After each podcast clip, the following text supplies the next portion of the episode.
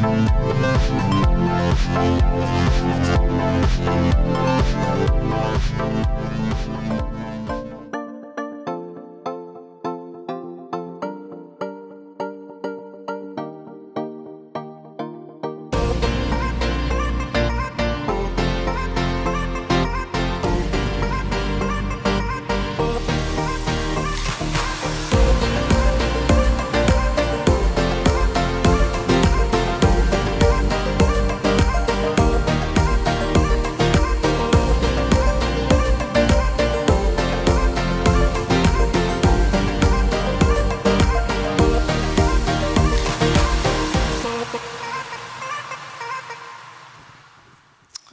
right, good morning, everybody.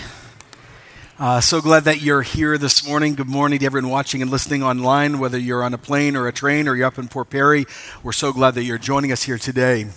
Well, what a ride we have been on as a community.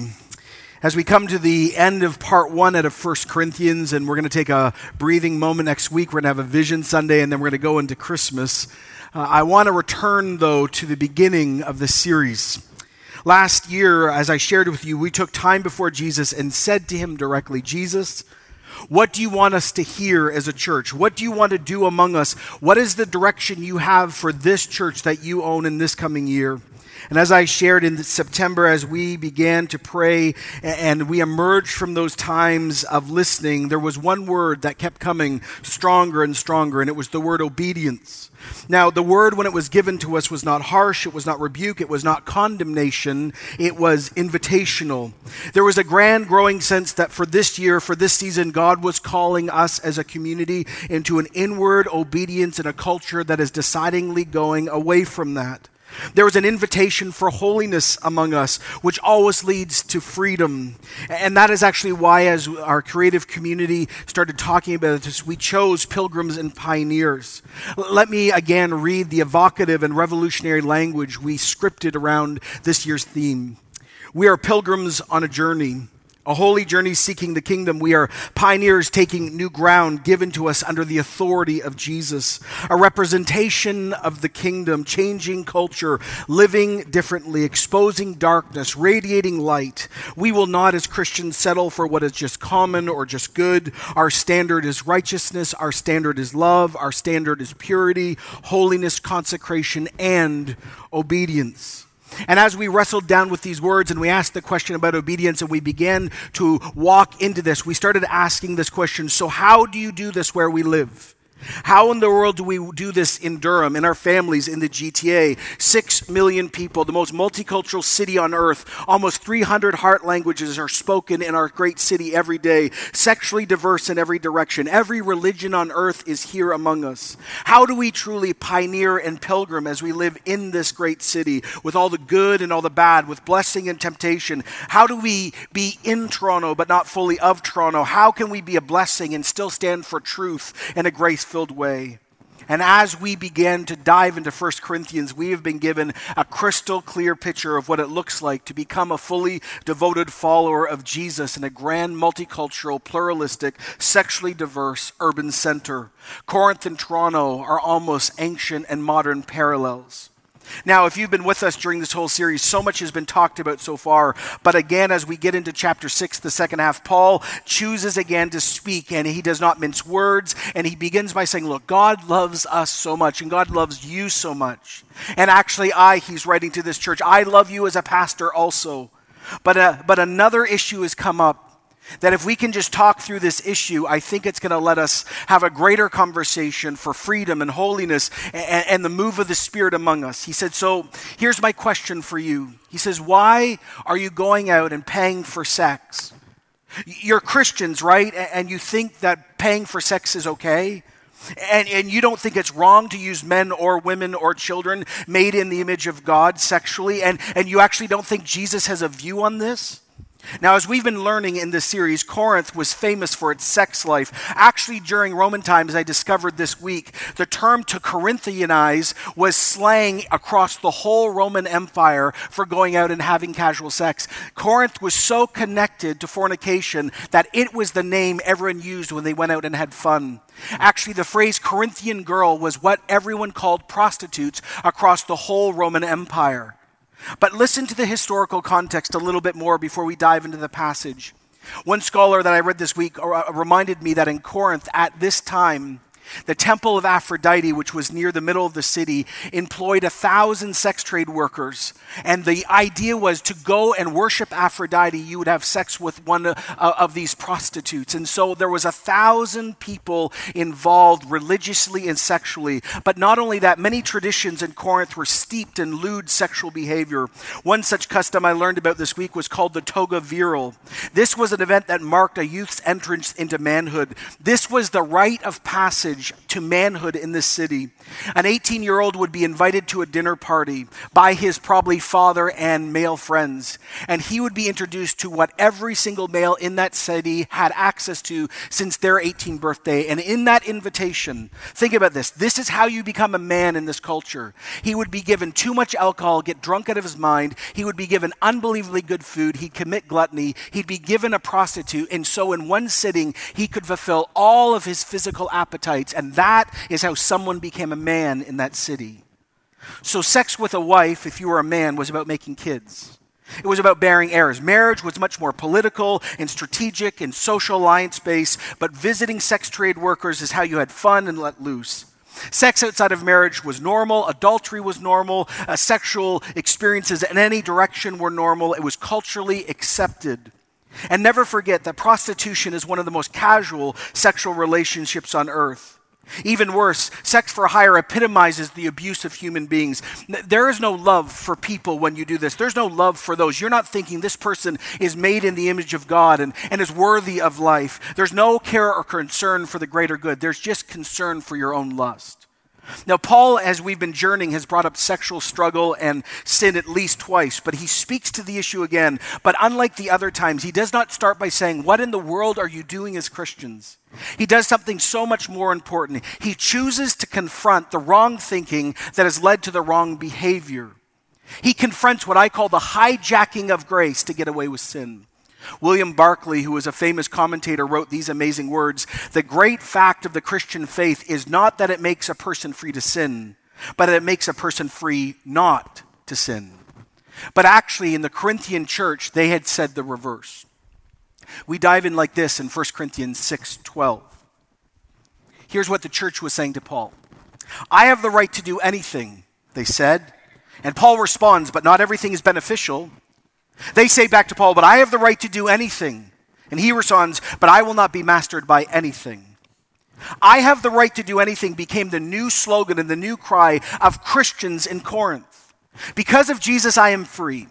Because of Jesus, I'm free of all inhibitions. I am free of all restraints. I have become progressive because of Jesus. Because Jesus took the bullet, and because Jesus dealt with sin, and because I've experienced grace, and because Jesus took God the Father's appropriate wrath, now I can live with the benefits of the cross, but not have the cross mark my life. In Jesus' name, we get our own compass. In Jesus' name, I get my own understanding. It's like Siri tells me what I want and where I want because it's called freedom. Freedom in Jesus in this moment is being used as an excuse to indulge in all sorts of sins, including paying for sex. And Paul comes along writing to this church and says, Okay, I actually hear what you're saying, but you know this is wrong.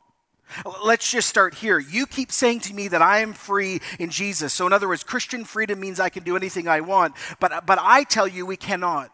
None of us as Christians may be mastered by anything except Jesus. I will not be owned by anything, he says. Just because God created something and it is good and it's allowed and it's enjoyable does not mean it cannot be abused or become an idol or it actually can turn around and owns us. See, Paul is about to say these words Sex is good. Sex is powerful. Sex is wonderful. Sex is great. Sex is not dirty. Sex is not a result of the fall, but sex can actually move from pleasure and procreation to control. Sex can become a dictator that controls your life and your thoughts and your actions. And all of us sitting in this room and everyone up in Port Perry and all of us listening online know that sex and mishandling of sexuality can bring pain, destruction, fear, shame, and guilt. The good can produce the very bad if misused. And not only is Paul saying you are actually misusing Jesus' death to set you free from inhibition, and he's saying that's so ludicrous because Jesus actually died to set you free from these sins. He actually gets almost frustrated in the passage and he says this I am so tired of that little other saying that you keep throwing into my face and you keep posting online to justify your sin. Here's what the Corinthian church used to chant all the time in their services food for the stomach and stomach for food, and God will destroy them both. Okay, now we see the power of Corinth. And not just the power of the city, now we see the power of pagan, pagan philosophy taking deep root, deeper root in a Christian's mind than the scriptures. See, the prevailing belief that has roots in Plato was it does not matter what you do with your body because your soul matters, your spiritual life matters, your essence matters. The physical doesn't matter. You should divorce the physical from your essence. See, the physical is a prison.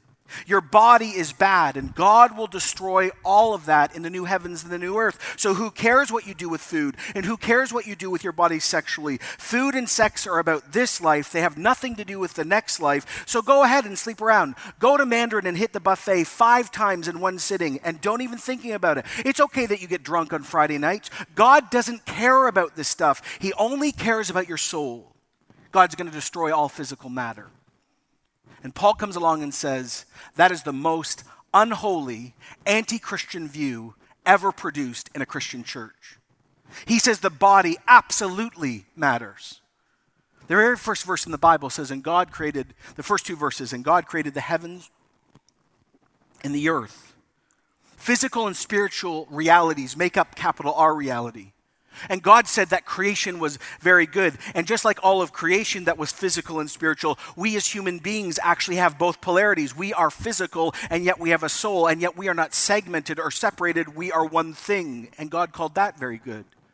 Think about what we're about to celebrate in the next few weeks at Christmas. When God came, he took on what? Flesh, the incarnation. And that enforces again the idea that there is no separation between physical and spiritual. Jesus' best friend, John, when he was years later writing after Jesus' resurrection in 1 John 1 1, speaking about Jesus, said, Look, we heard him, we saw him with our eyes, and we looked at him, and our hands touched him. John was saying, Look, Jesus was no illusion. There was no physical bad and spiritual good split. And by the way, that is why at Easter we as Christians fundamentally proclaim that Jesus' resurrection was not spiritual, it was a physical resurrection. Jesus really came back from the dead. He's no ghost, he came back with flesh. Oh, and what's the end of the story? If you go to the end of the Bible, what does the end of the story say? When Jesus returns, he's going to come back and restore all of creation, and he is going to call them the new heavens and the what? The new earth. There is no separation between physical and spiritual. As one scholar wrote, heaven and earth are the polarities. They designate two poles of one material reality, neither which can exist without the other, like north and south, which hold together everything between them. So Paul comes along and he says to this church that's chanting, You can do whatever you want with your body and sleep around and get drunk and commit gluttony because God doesn't care. He says, No, actually, God deeply cares about your personal body. And it actually does matter what you do with your body. He says, So let's have the chat. The body, however, is not meant for sexual immorality, but for Jesus, and Jesus for the body. Paul says our bodies are for and are owned, and all of what we do is for Jesus. So you cannot just do what you want with your body. So, so don't think that Jesus up in heaven right now at the right hand of the Father is okay with what you're doing. Actually, sexual immorality is not allowed to be given into or participated by the Christian community. Now, we found this out two or three times. Let me do this again because it's so important because there's seekers here today and skeptics and new believers and old believers and all across the map. Look, when you see the phrase sexual immorality in the New Testament, it is a catch all phrase used by Orthodox Jews to summarize all the sexual acts the Old Testament forbids. And so, if you look it up in the dictionary, here's what's included on this list. And it's the word porneia in Greek, where we get our modern word pornography run from. And so, in that list, when, when, a, when an Orthodox Jew would say sexual immorality, here's the list in their minds incest, premarital sex, adultery, one night stands, same sex activity, prostitution, molestation, bestiality, orgies, and the like are all connected to this idea for Jews. And for the biblical writers, if you read from the beginning to the end, the sexual starting point is Adam and Eve before sin entered the world. So Paul comes along and says, Look, I am so tired of your little slogans and your little tweets and your cool, pithy memes, but they're not just wrong, they are connected to something that is fundamentally unchristian. He says, Let me make the connection for you today.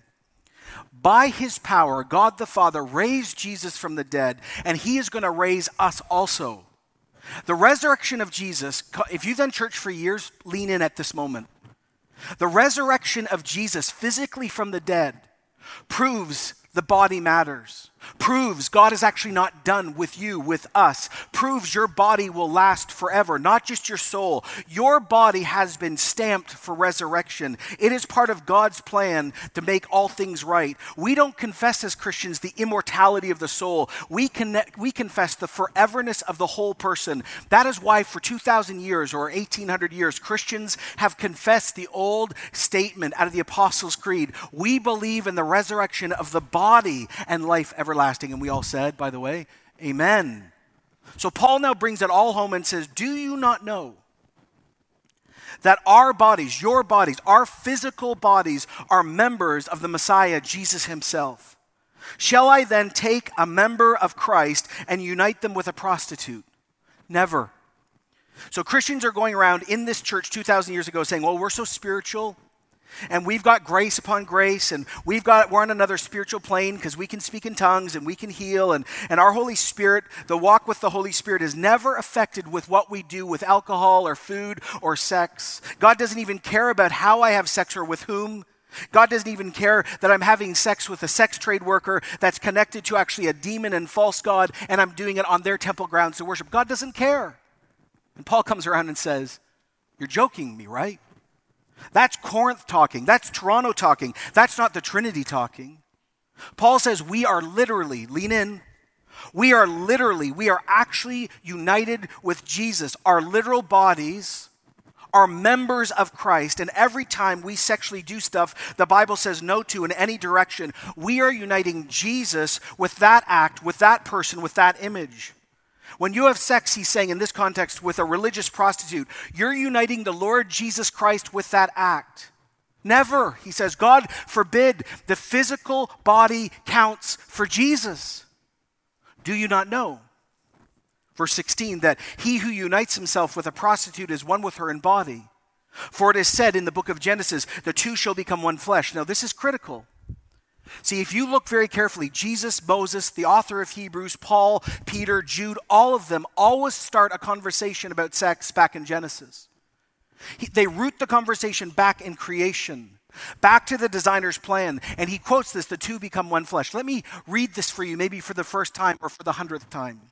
Genesis 1:27. God created humans in his own image. In his image, he created them. Male and female. He created them. God blessed them and said, Be fruitful, increase in number, fill the earth, and subdue it. On the sixth day of creation, God creates humans in his image. We are the only creatures in all the vast, beautiful, diverse creation that can know God, walk with God, and actually have relationship with God. But notice, unlike our creator, people have sexual differentiation. God creates two types of us male and female. God creates, lean in please, gender. Gender is not socially constructed. Gender is God given, it is God's want, it is God's idea, it is the Creator's expression.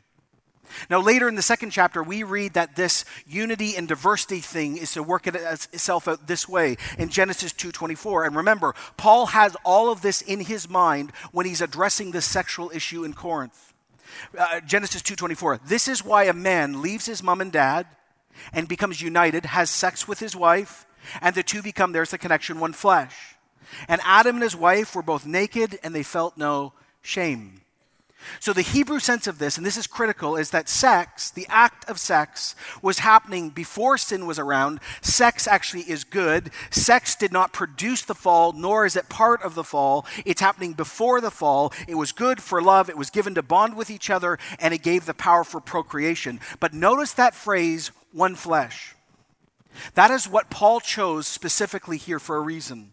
In the Greek version of the Old Testament, the LXX, the phrase is the two will share one psyche.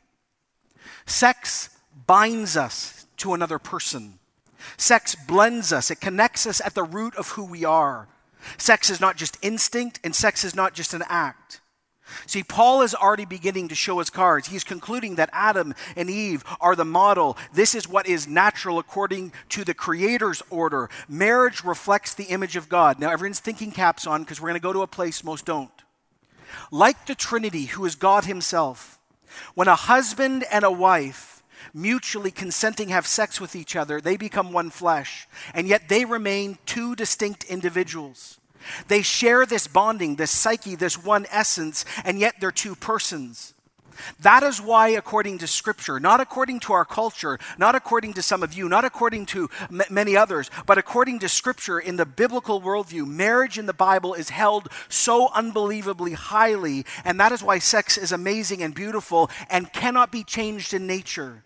By changing the nature and place of sex, we stop reflecting the God and the essence we know. For Christians that personally know God, we are not allowed to do this two people remain different and share one essence the Father, the Son, and the Holy Spirit. Three persons in the Godhead sharing one essence. Do you see the connection to the DNA of God and how He's instituted sex on earth? Now, the other amazing thing about Genesis is it's not that it just shares that there's one essence going on. It's the great, unbelievable, almost unreachable phrase they were naked and felt no shame. I want you to sit with that for a bit. Can you imagine a world where you could walk around naked and not feel any shame? Like, think about the power of that. Adam and Eve are with each other. They're naked, which is implying they're doing things with each other, by the way. No shame, no guilt, no self hate, no feeling of inadequacy, no comparison, nothing between them physically, emotionally, sexually, spiritually connected. They walked with God, uninterrupted relationship. They talked to God, not about God, and there was peace. Sex and sexuality had never been misused. It had never actually produced regret, ga- guilt, or shame. It had never actually been touched by sin. When sin walks in, it led us to sexual usury, sexual violence, sexual selfishness, lust over love, broken hearts, broken bodies. and, and let me just say this bluntly the sexual revolution in every generation promises freedom, but it's always bitter fruit in the end. One great ethicist wrote these words There is more to sex than meets the eye or excites the genitals. There's no such thing as casual, casual sex, no matter how casual people are about it. No one can go to bed with someone and leave his or her, her soul parked outside one flesh, one psyche, one essence, one bonding. And Paul comes along to the Christian community and says, There is so much at stake. See, uh, how we do this is connected to worship, connected to obedience, connected to lordship, connected to life change. And by the way, like I said last week about lawsuits and money, if the gospel does not impact how we use each other and love each other sexually, then the culture will say your gospel has no power. Because if it cannot change how you deal with money and relationships and sex, then you are no different than us. So, as followers of Jesus, we choose not to unite ourselves to any person or thing, but only do what is allowed in a God given marriage context. Why? And then Paul says it in verse 17 Whoever is united with Jesus is one with him in spirit. Porneia, sexual immorality, is not possible because the believer's body already is connected to Jesus himself. Jesus owns us. And actually, by Jesus' own resurrection and our coming resurrection, because the Holy Spirit is in us, actually, we know this body has incredible value and worth and it has been redeemed. So we do not misuse it. So Paul says when you're confronted with porneia, when you're confronted with doing all sorts of things in all sorts of directions, which your body wants to do and you want to do, and the culture says is fine. As a follower of Jesus Christ, remember this is written to Christians. What are we commanded to do as Christians who love Jesus and have experienced the love of God and the mercy of God? He says these simple things you run for your life, you flee. You flee from sexual immorality. All other sins a person commits are outside their body. Whoever sins sexually sins against their own body. He says you run, you get out, you don't expose yourself. You actually take dramatic measures If honestly you cannot control a porn problem, then you take a dram- dramatic measure and you don't have a phone like this anymore. You get a flip phone, and everyone's going to say, Why do you have a flip phone? And you're going to say, Because I can't handle it. If you are sexually attracted to someone who's not your husband or wife, and you know you're going to fall from them, Paul says you break off the relationship and you say to them, No, really, for real, for real, it's me, not you. You run. You make a dramatic decision and say, I am not going to do this. Why? Paul says this type of sin affects us like all the other. It attacks our souls and our bodies that have so much value. Now, some of you are saying, That's not true, John. Paul obviously didn't get it. What, what about self mutilation? That hurts the body. What about gluttony? What about getting drunk? What about suicide? Paul says, yes, of course they all hurt your body. But here's the difference sex brings all of you to the table. Now, Paul seals the deal and brings home why sexual sin has to be dealt with in the church. Do you not know that your bodies, notice, not your souls, not your essence, your bodies, are the temples of the Holy Spirit of God, who is actually in you right now, who you have received from God. Uh, you are not your own. I've preached this many times before. Let me do it again. We need to understand the profundity, the revolutionary style of this. Remember, when Paul is writing this, there's a good chance that the actual temple in Jerusalem is still being used by Jews to worship God. And this Orthodox Jew named Paul is saying that is now irrelevant because now the Spirit of God has chosen to live, possess, dwell. He has chosen to house himself in this very mediocre body and in yours. He says, We've replaced Moses' tabernacle, where Moses used to meet with Yahweh like a friend meets with a friend. We have actually replaced the Temple of Solomon, where the glory of God fell and all the priests fell down in Second Chronicles 5. We have replaced Herod's great temple, and God has decided to mingle with human beings and live in them. And no other religion on earth would dare say such a thing. Now, here's the point. As Christians, we fall hard here. And here's the implication that Paul is bringing home. We have already experienced the love of God. We are married to Jesus. That is, we are in covenant with Jesus. We have confessed him as Savior and Lord. We all have wedding rings on to Jesus. And so, how we think and how we act with our bodies matter. Now, I'm not talking about struggling with sin, nor is Paul. I'm not talking about temptation or being inclined one sexual way or another. Struggle orientation, and temptation is never the final issue for a follower of Jesus, it is lordship. It is when we justify, it is when we affirm, it is when, it's when we act out sexually against what the Bible is crystal clear about and believe it's okay between me and God. It's okay that actually I'm fine with Jesus because of grace, even though I'm doing all this stuff. Jesus and I are fine, even though I'm saying all my friends can keep doing that and it's not wrong. I'm talking about, Paul's talking about justifying sexual acts that Jesus, our King, and by the way, our Creator, has actually forbidden us from. In other words, if you're a Christian here today, we may never justify for our culture, ourselves, or others any act the Bible says no to. Now, you will know that you're crossing into the line of compromise when you start saying things like this or believing them. God would never deny my natural desi- desires. I don't have to explain myself to you or anyone else. God made me this way. As long as we're consenting, it's okay. If it doesn't any, hurt anyone, who cares? All that thinking is Corinth. All that thinking is Toronto. It's not the kingdom. For any person in this room, any person up in Port Perry, any person who's watching online who claims Jesus as Savior and Lord, who's given themselves willingly to Jesus to be our King, then you can never hold that view ever again. That's called syncretism. It's saying what we want, what we desire, what we're born towards, what our culture says has more power than what God has said in the end. For a Christian, this is a matter of worship, truth, authority, and humility. The world can say we can do what we want when we want, but as followers of Jesus, we actually don't own ourselves anymore.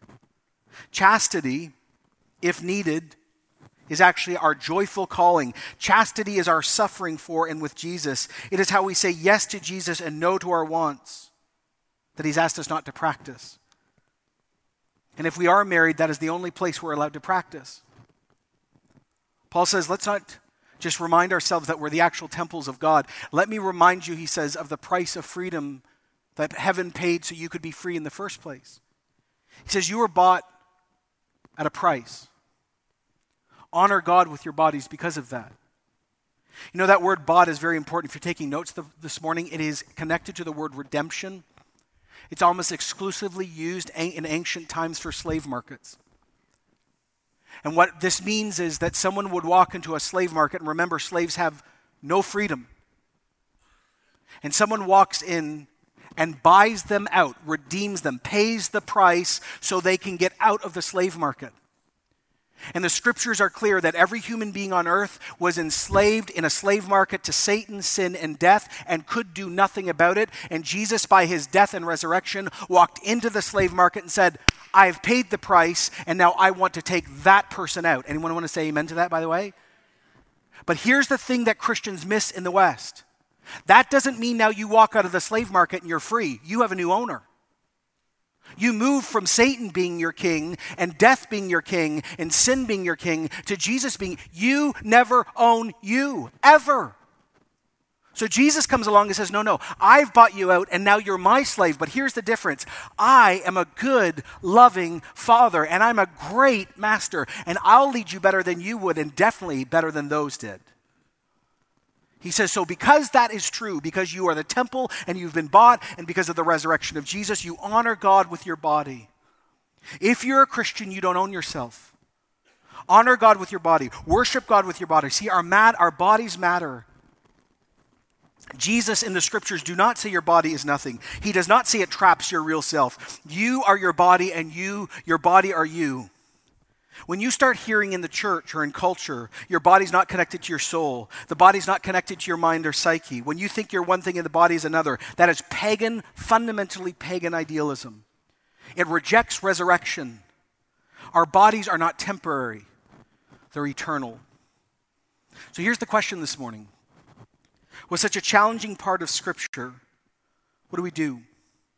See, God now is confronting how we think, how we act, and what we justify. God's lines are clear. The nature of true Christian freedom is now clear. So, what do we do? Well, here's the first thing we all need to hear again. Sexual sin is not the greatest sin. It's not the most monstrous sin. It's not the most mysterious sin. It's not the unforgivable sin. And so let's not make it bigger than it is. Sin is sin is sin.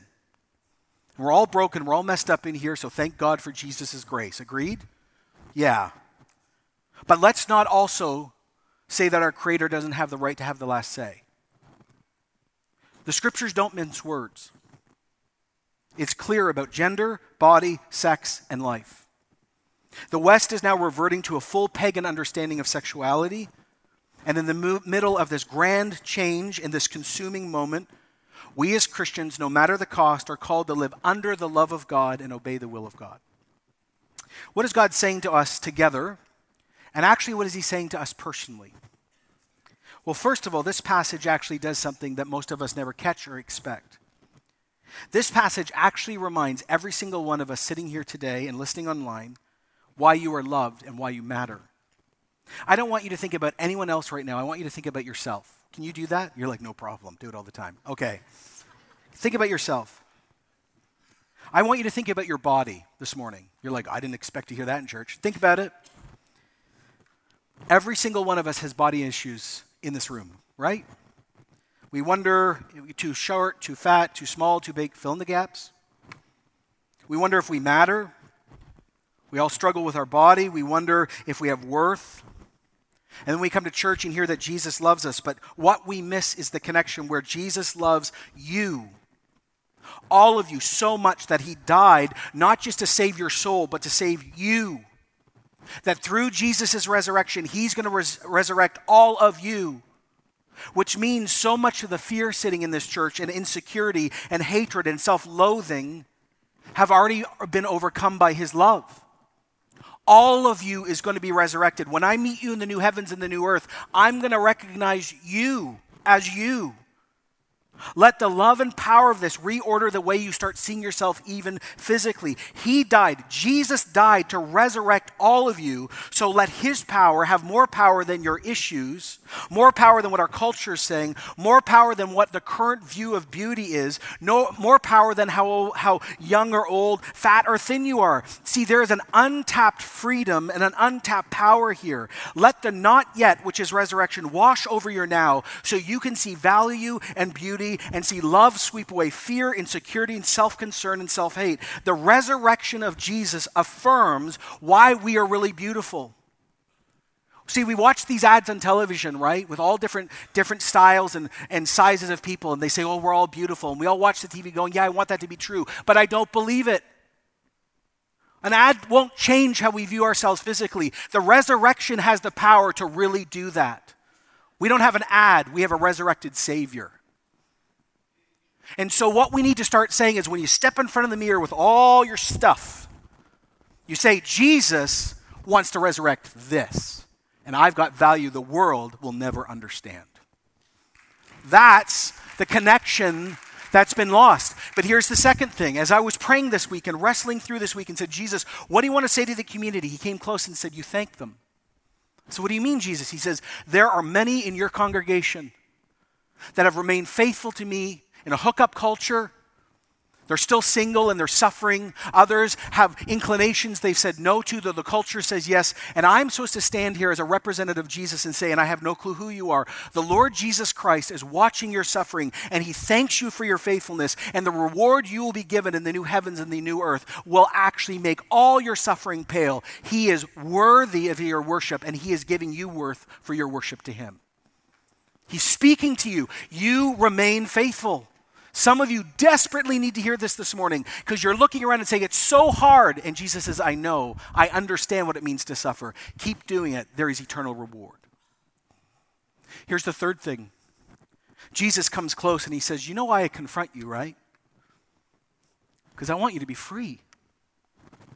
I do all of this. I was thinking about when I was driving into church this morning, the amazing truth how Jesus loved healing people. Have you thought about that lately? He couldn't get enough of walking into situations. Do you know in his culture, there was one group you were never allowed to touch? It was lepers. What did he do? He just hugged them all the time. There was nothing dirty enough, gross enough, dangerous enough that he would not touch because he was bringing the new heavens and the new earth into the now. Shalom, peace, restoration, salvation, and hope. So he comes and he says this morning, catch this. He says, actually, I'm confronting a lot of you this morning so you can be free. Many of us in this church need to repent. We need to call sin sin. We need to admit that we have crossed lines personally or in public or in private, and we have been told that Jesus says no, and we have said yes. We need to humbly admit our sexual sin. We need to bring all our shame and all our guilt and all our porneia to Jesus and to each other. Jesus' work and love, some of you are shutting down right now. Don't do that. Don't do it. Guilt and shame and fear cannot be strong enough in this room. Jesus' work is bigger than our mistakes. Jesus' work is stronger than our past. Jesus' work is more healing than our shame. It is stronger than our guilt. He has already taken everything that we have done sexually and everything that has been done to us sexually on his body 2,000 years ago and declared it is finished. He is the only one that has the power to restore that phrase that is impossible, and you can walk naked and have no shame. So if you've crossed the line sexually, 80 years ago or yesterday. You're with yourself or others. Here's what you need to do at this moment. Right now, like literally at this moment. Port Perry, I hope you're listening. Everyone online. You need to confess it to Jesus right now. You need to close your eyes and you need to tell Jesus in detail what you've done. Do you know how Christians hide from Jesus? They pray in generalities. Lord, I have a lust problem. He says, I already know. Could you tell me exactly what you did? He wants the triple X version for a reason, because he wants no power anymore in that thing. You need to go to him right now. If this is you, honestly, bow your head and start doing this. Say, I slept with this person when I was 15. I've never talked about this 50 years ago. I did this. I had an affair. I went in the barn and did this. I've been watching this porn. Like, tell him in detail right now, Jesus, this is what I have done.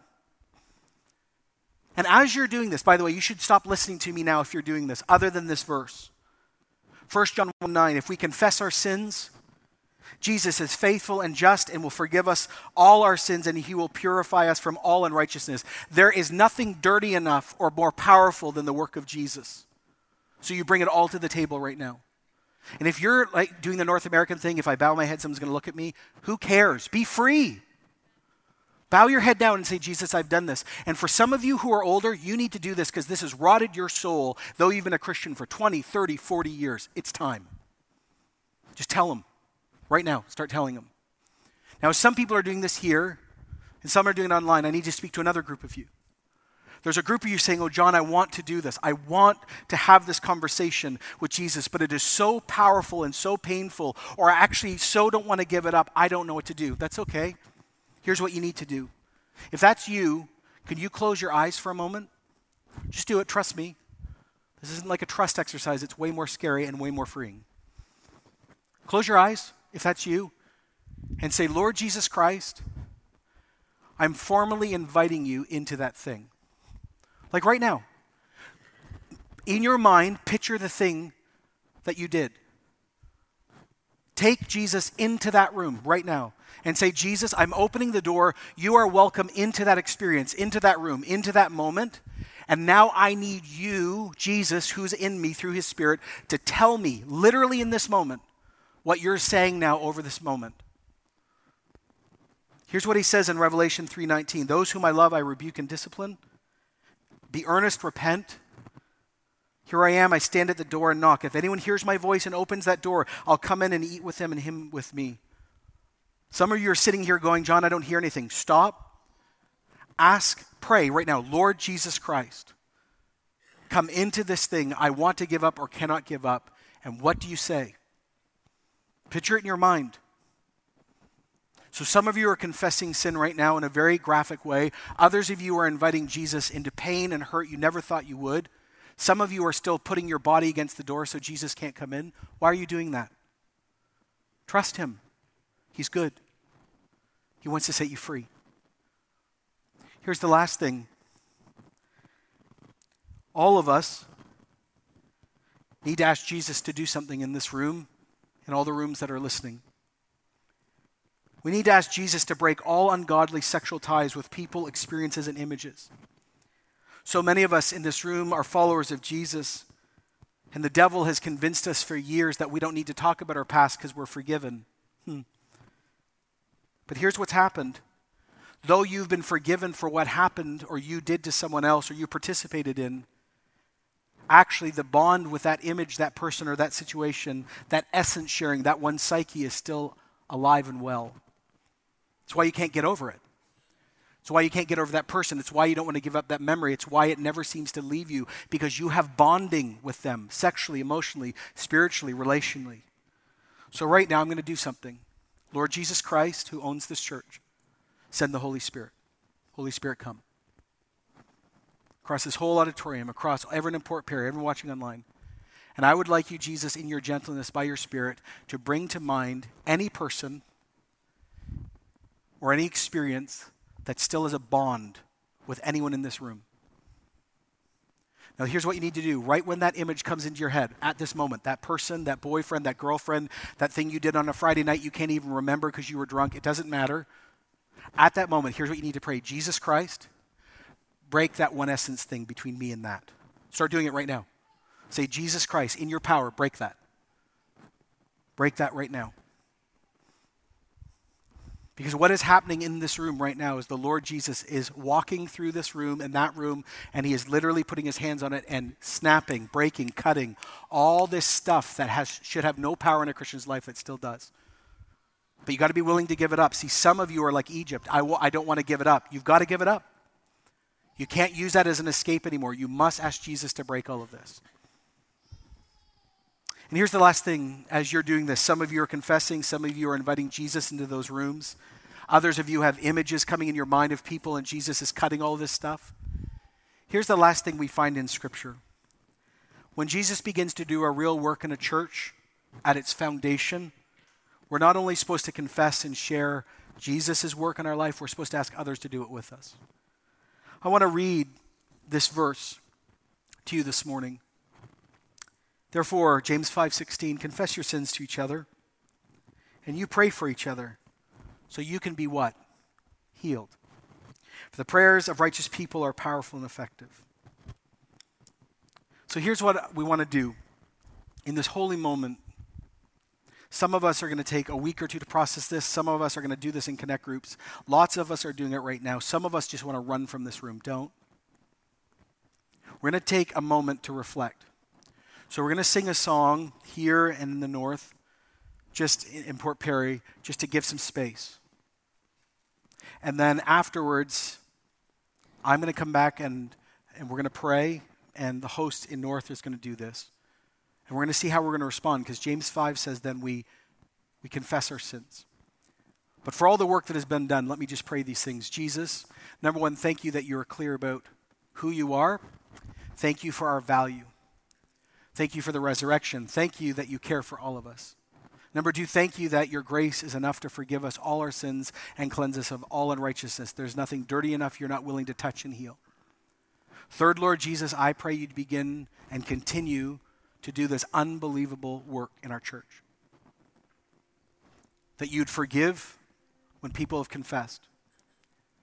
That you would walk into rooms that people in this room never thought you'd walk into and reorient their thinking. That you have now begun to cut all these bonds that never should have been there for years, and you're separating it all out. And Lord, for those who are resisting you this morning, have mercy and get them anyway. And for the rest of us, Lord, all of us actually, just we're going to take this moment to reflect, to sing, and see how, how else the Lord wants us to respond. We've prayed for years for revival. We've seen so much amazing work of God in this church. But we did ask for fire to come, and we did ask for Jesus to show up no matter the cost. So, Lord Jesus, come. Keep meeting us and freeing this church. Amen.